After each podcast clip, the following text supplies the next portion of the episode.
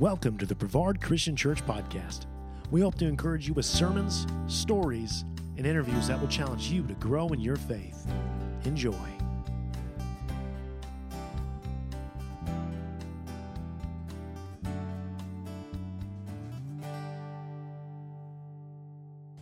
That's one of my favorites. That comes right out of uh, Isaiah, the ninth chapter, a prophecy about Christ coming into the world. But this morning, we're going to be looking at Luke chapter 2, perhaps the most classic passage that concerns Christmas. Before we get to that, though, let's pray and ask God's continued blessing on our time being together today.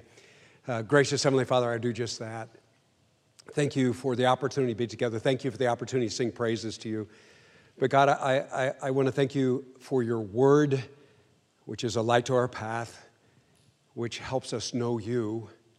And I also want to thank you for the season, for the, for the opportunities created simply because people are a little more open than normal to think about you. I, I pray that you give us opportunities, you give us uh, courage to seize those opportunities, and that you better prepare us uh, for those opportunities as a result of being in your word together today. That's my prayer in Jesus' name. Uh, one of the classic one of the classic films this uh, season of the year is uh, got to be, at least in my mind, "It's a Wonderful Life," uh, where James Stewart plays a guy by the name of George Bailey. George Bailey has this opportunity to see what life would have been like if he had never been born. I think it's an interesting uh, plot line to be able to see the difference that you make in this world. And it just got me to thinking before we jump into the Christmas story, even though this is a little bit on the dark side, even though this is a little bit difficult to do, maybe we'd be better prepared to hear the wonderful news that, first of all, we took just a few minutes to think about what it would have been like if Jesus never existed. What would it have been like if he didn't come into our world? What, if it, what would it be like if, if there were no God? right? Because of this uh, uh, class, I have the opportunity to teach this next year. I've, I've, uh, it's on Christian evidences and proofs for the existence of God. And because of that, I have read more atheistic writers than I'd ever care to read in my life. But I, I really want to know what the arguments are. I really want to know what, what, what people are saying who don't believe in God. And I'm not just talking about people who are atheists, I'm talking about people who are trying to promote atheism who are trying to argue the fact that there is no God. And I, am going to tell you there are two things that are kind of surprising to me that come up time and time again. First of all, it's the despair. And secondly, it's the determinism. Can I explain both of those? First of all, the despair. And, and, and, and you, you, you might be thinking, well, I've thought this through enough to realize, yeah, without God, there's no hope. Of course, there's going to be some despair. But I'm talking about the people who are trying to promote atheism. Because on the surface, a lot of times, uh, people, people want to promote this idea that, hey, you, you, don't have to pay attention to Ten Commandments, you don't have to pay attention to right and wrong, what any church says or anything. There is no God. You're totally free. You can live whatever way you want to live. Uh, uh, you know, you hear that on the surface and you think to yourself, okay, there might be an appeal to that, right? Some certain amount of freedom. But the people who really promote atheism are pretty honest about the fact that, yeah, there's no standards, but if but if there's nothing wrong, there's also nothing right. Right? You do away with the bad, you also do away with the good. There's utter meaninglessness in, in life. In fact, it, the, the, the quickest way I could summarize this is you have no real identity, right? Because there's nothing special about you. You're just an accident of, of chemistry that happened somewhere along the line. There's no identity, there's no destiny, and there's no purpose in between. There's just this void and emptiness. And I know, I mean, I've read a lot of this stuff that, that, that, that a lot of people will say, oh, no, you're set free because you can make your purpose in life whatever you want it to be, right? You're just, you're just totally free to, to make your own purpose in life. But would you think with me for just a second? If you promote this idea that you're free to make your own purpose in life and your own meaning in life, you have just admitted that there's no real meaning or purpose in life. Otherwise, how could you be free to set up one and somebody else free to set up another one and it's all okay? You can have your purpose, you can have your purpose, you can have your purpose. The only reason you can promote an idea like that is because you understand there's no real purpose. Does that make sense? Listen, I, I, I don't want to bore you with this, but I do want you to get a real solid taste of this.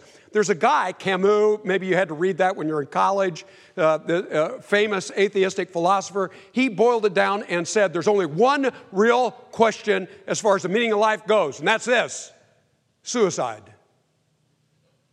Suicide. In other words, why put up with the agony? Why put up with the despair? Why put up with the meaninglessness? Why continue to exist? That, that's, that's kind of what it boils down to. Well, the, the, the despair thing, I, I'm telling you, it comes out especially in moments of honesty. This is what it leads to because there's nothing to life, right? But then the determinism, this one surprises me a little bit more. And I don't have a whole lot of time to explain this, but I'm going to do my best. What I mean by determinism is people who really promote the idea that there is no God firmly believe that you have no free will. All life is determined because if you get rid of the spiritual realm, all that is left is that which is physical. And that which is physical is simply evolving and it's moving in a direction that's been predetermined since the beginning. It's all been developing the, the atoms at a, at a molecular level and a, a chemistry level. So, so, so whatever happens is just this stage of the evolutionary chain that has been happening for eons. So when that person says, I love you, or you utter those words to somebody else, I love you, don't look for anything more than just a chemical reaction due to the atoms that are in their head and your head. That's it. That's the way it is. That's the way it would have been, whether you like it or not. You've got no choice in the matter. Well, I had wish I had more time to explain this. I just want you to realize that there's no free will, it's all predetermined, and it's hopelessly predetermined, right? You get despair and you get this determinism. Okay, okay, let, let me give you an illustration to maybe epitomize all this. And, and it's an old one, for, forgive me for this, but I thought it was just one of the best illustrations of what I'm trying to talk about. Do you remember a guy named Woody Allen? Do any of you guys remember Woody Allen? Back in the 80s, he was kind of a big movie maker and stuff like that, uh, director. He'd star in a lot of his own movies and stuff like that. Back when he was cranking out a lot of movies, he was interviewed, and one of the things he said in, in, in this interview was the fact that I'm not trying to make any big statements with any of my movies. I'm really not. He says, I'm just trying to throw myself into something so I don't sit at my bed at home and think about the total meaninglessness of life. Right? There was nothing for him to live for, so he might as well throw himself into something, right? Well, he had this movie in the 1980s. It was called Play It Again, Sam, and he was one of the characters, one of the star characters. And he meets this beautiful woman in, in a museum, and he wants to approach her. He wants to ask her out, right? Well, she's looking at this, at this modern art painting, and as she's looking at this painting, she's kind of lost in, in the observation. And he comes up to her and, and just kind of stands next to her, pretends like he's looking at the painting too. And, and he asks her, Hey, what do, you, what do you see in this painting? And she says something very dark, like, the purposelessness of life, the meaninglessness of existence, the total despair and chaos that is the universe and existence. And he just stands there, kind of nods his head. Mm, yeah. Uh, what are you doing Saturday? That's his next line. To which she says, committing suicide. He kind of nods his head and he says, Well, how about Friday? That's it. Man, in a nutshell, that, that hits the nail on the head. There's absolutely nothing to life than despair. It's all over on Saturday, so uh, what are we going to do on Friday? Do, do, do, do you sense this emptiness? Well, listen, uh, we, we've done this thought experiment long enough as if he had not existed. He, he does exist, and he came into our world, and that's what we're celebrating this time of year. And, and I beg your forgiveness if you were expecting evidences this morning. Boy, I could spend a lot of time. There are a lot of evidences and a lot of proof, but where I really want to go instead of the proof for the fact that he really exists is, is the impact, what it means to you and me because it does make all the difference that he came into this world. And so we're going to look at the classic passage, Luke chapter 2, because in Luke chapter 2, God Himself, through an angel, through a messenger, tells us the significance and the difference of what it means that there is a God and He's come into our world and the impact that He has had. Luke chapter 2, let's go ahead and start in verse 1 because this is where you got to start, right? This is the Christmas story. In those days, Caesar Augustus issued a decree that a census should be taken in the entire Roman world. This was the first census that took place while Quirinius was governor of Syria. And everyone went to their own town to register. So Joseph also went up from the town of Nazareth in Galilee to Judea, to Bethlehem, the town of David, because he belonged to the house and line of David. He went there to register with Mary, who was pledged to be married to him and was expecting a child. While they were there, the time came for the baby to be born, and she gave birth to her firstborn son. She wrapped him in cloths and placed him in a manger in a feeding trough because there was no guest room available for them. And there were shepherds living out in the fields nearby, keeping watch over their flocks at night.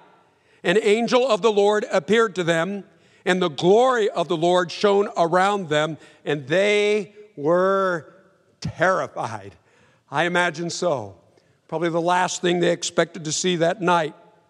Verse 10 But the angel said to them, Do not be afraid. I bring you good news that will cause great joy for all people. Haven't even gotten to it yet, but do you see how he sets this up? This is the news that makes all the difference in humanity's existence. This is the good stuff because today, verse 11, in the town of David, a Savior has been born to you, the Messiah, the Lord. Would you just hang on those three thoughts with me? He's a Savior, He's the Messiah, and He's the Lord. The, the Savior, the Savior, okay, First John chapter 3, He came to destroy the works of our opponent, of, of the devil, of Satan, the one who stands against us, right? He doesn't just take care of the one who opposes us, he also takes care of the need that you and I have deep within us. You know, in Romans, the second chapter, it says, God has placed something within you and me that testifies to him. Because deep down, all of us have, uh, this is not a biblical phrase, but the way I like to think of it is a moral compass. We know deep down certain things are right and certain things are wrong. And when we go against that moral compass, we feel it, right?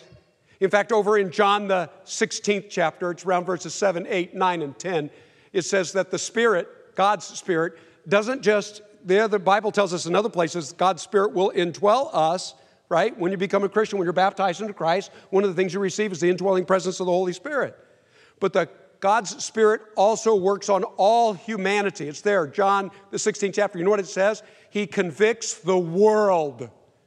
He convicts the world of sin, righteousness, judgment to come. He goes ahead and explains that, but in a nutshell, you know it when you've done wrong and you know you have to give an account for that.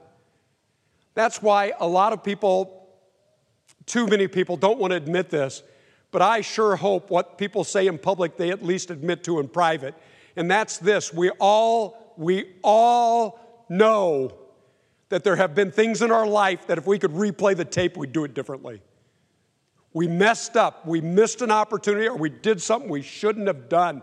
And sometimes it's darker than, than other times, right?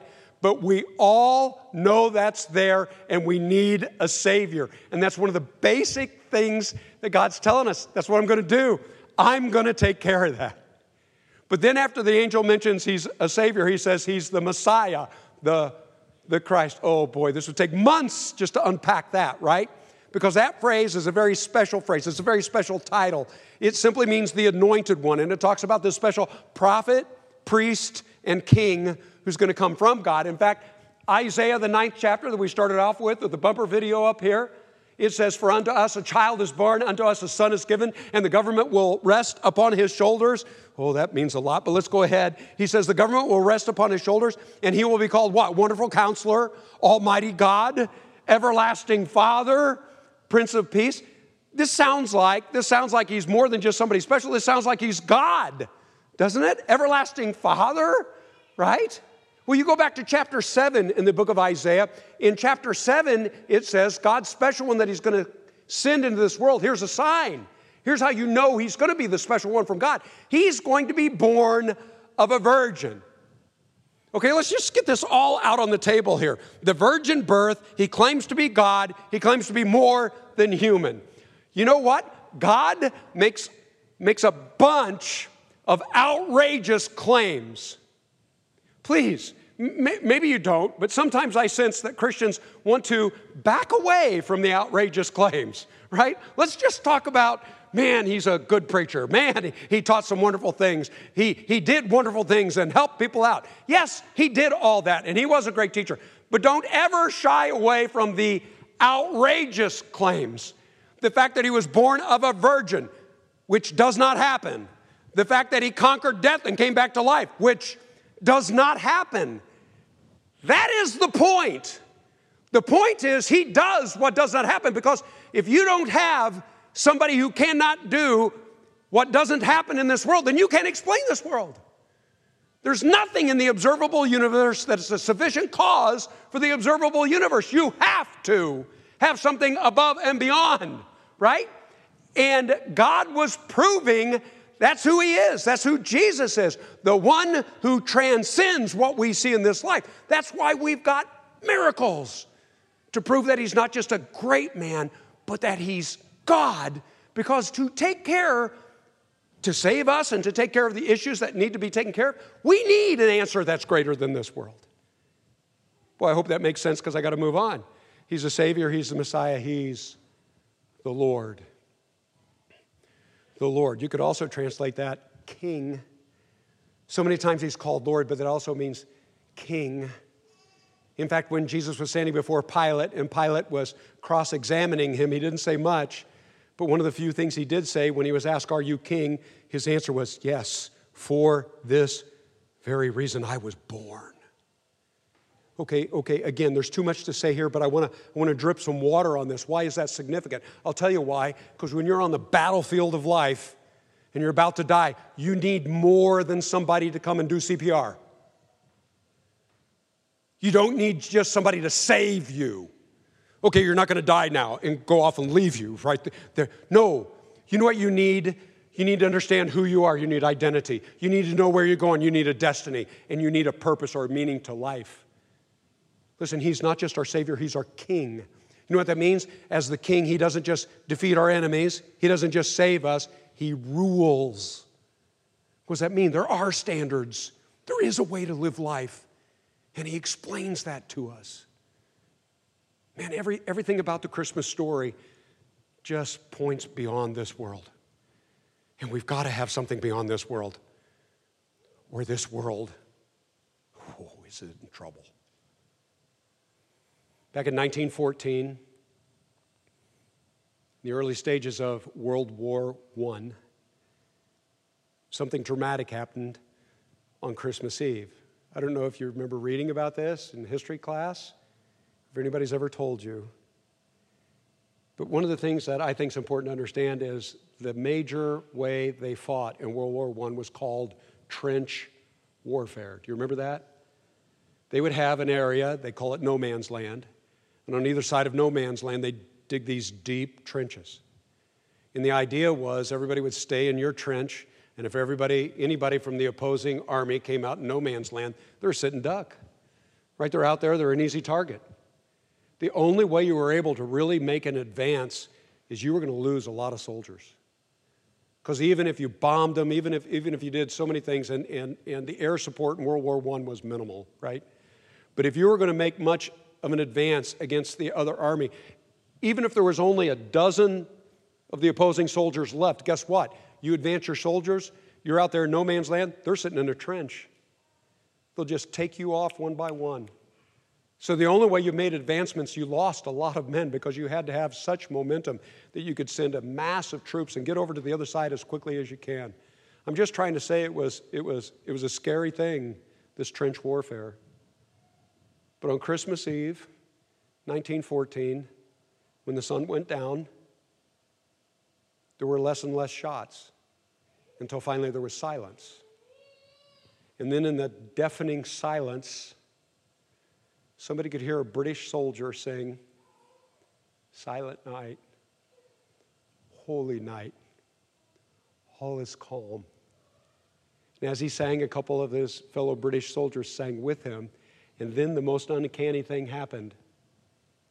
They heard German voices in German tongue, singing along with them just a few hundred yards away from the other trench. Thinking it a fluke, they went on to their next song, O Little Town in Bethlehem. And guess what? They sang right along. And then they went to another hymn until finally one of the soldiers, and honestly, I don't remember which side it was, but one of them poked their head up out of the trench. You never did that. Why? Because by any means, they're going to try to get you to poke your head up out of the trench so they can pick you off.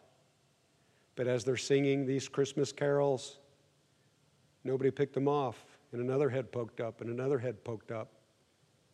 They literally, you can look this up, they literally laid their guns down, walked out in the middle of no man's land, shared tea, and sang Christmas carols. Their superior officers were furious when they heard what happened. But it happened. What went on? I, that's all I know. But what a picture of something that's bigger than what we fight about, bigger than what the world wars about. It transcends this world. And it does.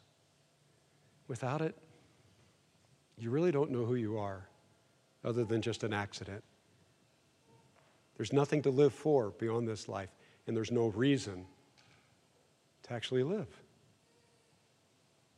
But because He lived, we know who we are. Created in the image of God to have a relationship with God. And we know where we're going a place of fellowship beyond your wildest dreams where we get to know our Maker. And we know why we're here to get to know Him and help other people know Him too. And that's the very thing I'd like you to think about when you come to the table of why Jesus came into this world to do something that couldn't happen in this world. Die a death that actually brought us back to God. Would you bow? Would you pray? When you're ready, would you come to the tables?